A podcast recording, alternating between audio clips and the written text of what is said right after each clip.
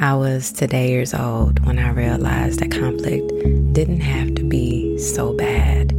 I ran away from conflict thinking that maybe the calm would deter people from showing up in ways that were scary for me until I came to the realization that I am the one with the issue and the trigger.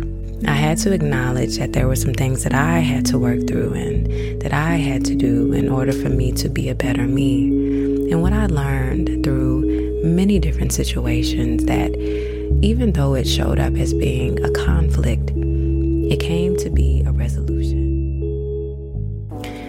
One of the major things that I recognized about myself is that I don't like conflict. I've known it for a long time. It is a triggering thing for me. I hate to see two people arguing. I hate to see people arguing or disagreeing in public. And I really hate public shame or ridicule. Those things for me really just like set my anxiety to another level. On one end, it is a great thing because I've always been like the medium when it came to conflict with family and friends. And I was always the one to employ some sense of like, congruence, coming together and dealing with the issue. I'm great at that. But on the other end of it, as I recognize within myself, I can give a sense of calm to people.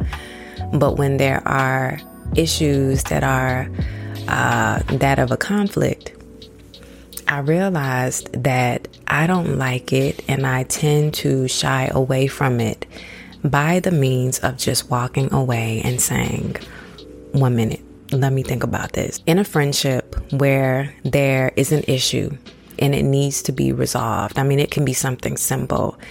And it seems as if the person on the other end is riled up. For me, I'm still kind of being calm and I'm I'm gauging the other person. And once the elevation of what I feel like is anger or disappointment becomes you know, seem to me, I sit there and I take it in and we talk about it to a certain point. But when it gets to where it's elevated, I'll say, not right now. Like, let's talk about this later. Let's not ignore the issue, but I'm not ready to talk about it because it gets heightened. Again, thinking that I was doing so in a safe space, honoring myself, but not necessarily honoring that person. And this is why this video is called Conflict is a Good Thing. And sometimes you gotta show out. I realized in a friendship with a very dear friend of mine, she mentioned that to me how, though she loves the fact that I can be calm, when conflict arrives, I can't really take it and she uses as an example that there was a certain situation that between the two of us we had, and she wanted to talk about it right then. And I didn't want to talk about it because I seen the way that she was acting. Really, the situation was about a group of us as friends. And she felt as if I was taking the side of the third friend, which I wasn't. Now, it brought some form of contention with the two of us because she was getting upset and I wasn't ready to talk about it because I feel most people can't talk calmly when they are upset. So I disengage. When we talked about the situation later, of course, because I put the one finger up like let's let's revisit this later type of thing. She talked to me and told me that she had so much anger built up towards me because I put her on hold and I didn't immediately put two and two together. And many times in my head, I thought, again, I was doing the right thing, but also being aware that some people deal with conflict differently. So, in my honesty, I shared with her. It is triggering for me to see people get upset and wound up with things that I don't get wound up about. I can stay calm, but I recognize that in certain situations, you can't. And by default, I faulted you for that because you were not able to stand firm and still and calm in that place where I could. And so I shunned you away. That was big for me because even though me and this person can always talk out our problems, it was a resolution that I had to come to terms with with myself and acknowledging that everybody is different. But on the other end of that, I realized also that because we didn't talk about certain things, even beyond that certain situation, I had some reserve and some things that I had been holding in about her, and I didn't speak on it. So when we had the opportunity in a calm space to talk about what was going on from that situation with the third friend and this one, I realized that we had an opportunity to be open. And so I told her about the things that I felt about her and how sometimes she can jump the gun with certain situations or she can act up. We always have that one friend that's bad about it, right? They are, you mess with me, you mess with any of my friends, like I'm up there. I'm I'm doing the whole thing. And that is my friend. I love her for that.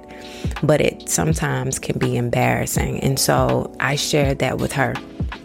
Again, we were in a space of calm, and so we were able to talk. And she said, I never knew that that was a problem with you. And I recognized in that moment, I wasn't doing my friend due diligence by being honest with her because, again, I was stepping away from conflict. Conflict is necessary in order to come to a conclusion. Conflict is necessary also because it pushes us to reach ourselves in places in which sometimes we stifle. And I realized that about myself. Sometimes we feel as if our way is the only way and it makes sense. And why would it not? Because all of these things are in our mind and it seems to work for us. But when it becomes apparent for other people that it isn't working for them, this is when we have to fiddle back and start to think about this thing. I tell you now that I am building this form of self confidence with not being so triggered by anger, that I understand that anger is a response that everyone has. Though I was able to subdue my anger for so many years of my life, I also understood that it was a coping mechanism. That a lot of the things that I seen people do in my life was angry and because I hated it so much, I told myself that I would never show up that way, and so I didn't. But I also missed an important piece, which was understanding that all conflict is not bad. And in order to come out with some form of resolution, there may have to be a back and forth. I want to leave you with this that is important because again, everyone is different. And um, if this resonates with you, if you are that type of person who kind of let things go over and you give people grace and you take a moment to yourself to reassess yourself in your thinking because you don't want to walk into conflict, I'll say this. You can still have respect for someone and they can still have respect for you during conflict. It doesn't mean that you immediately lose their respect and vice versa. When anger hits you, when it bellows deep and it comes out, watch how you communicate with people. Watch your words. Be very thoughtful about what is about to come out. Again, in our anger, sometimes we say things that may be wrapped in honesty, but it comes out so horribly. Let's be attentive to that. The last of that is that even when people appear to be angry, they may not be angry. For my friend, she tends to get loud whenever she has something to say. And I took that as anger because that is what I had seen for so many years. So that triggered me. She wasn't necessarily angry, she was shouting because in her life, she felt like she was never heard. That was her way in communicating, and that was just the way it was. So when we had that talk and we had that revelation that that is the way in which we communicate and that's how things are, I understood my friend more. But if we had not had that conversation due to conflict, I would have never known that that is the way in which my friend communicates and it's not being angry. Many times, the way we communicate with each other is underlined in the way in which it has been presented to us.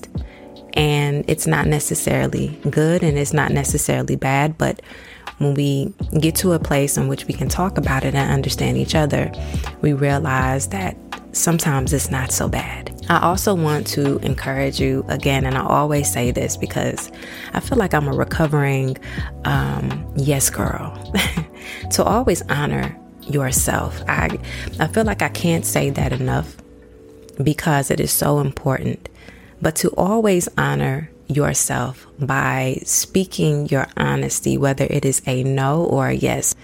And last, to close this whole thing out when it comes to conflict, sometimes it's okay to meet a person right where they are and to hash it out. Even if it comes out in anger, even if you are hurt about it, one of the things that I realize is that honesty is freeing. It really is. At least I know where we stand. Honesty in conversations is, is freeing as well. Like I use as an example with my friend. I learned so much about her. I want to encourage you to keep developing, keep growing, keep being self aware of some things that you're struggling with. Bring it to the table, write it down, and do the work rewire your way of thinking. And also, whenever we're doing this growth, whether it's self development, you are trying to improve your mental health, self care, walking through this life and being intentional that you gravitate to the things that are going to honor you and that you're not going back. So, if you're here, I want you to tap in. I want you to uh, hit the like button. All right. Think about subscribing. And um, this uh, video is also going to be on my audio podcast, Season Dialogue with Lisa Marie, so you can tap in and listen to it as well. I'm glad you're here. I love having these talks because it shows us how real we really are. You know, many people are afraid to be honest and vulnerable, but for me, this is healing and it helps so much. And I know so many people can resonate with what's being said. All right, so this is the end. I'm letting it go. All right, y'all. Peace.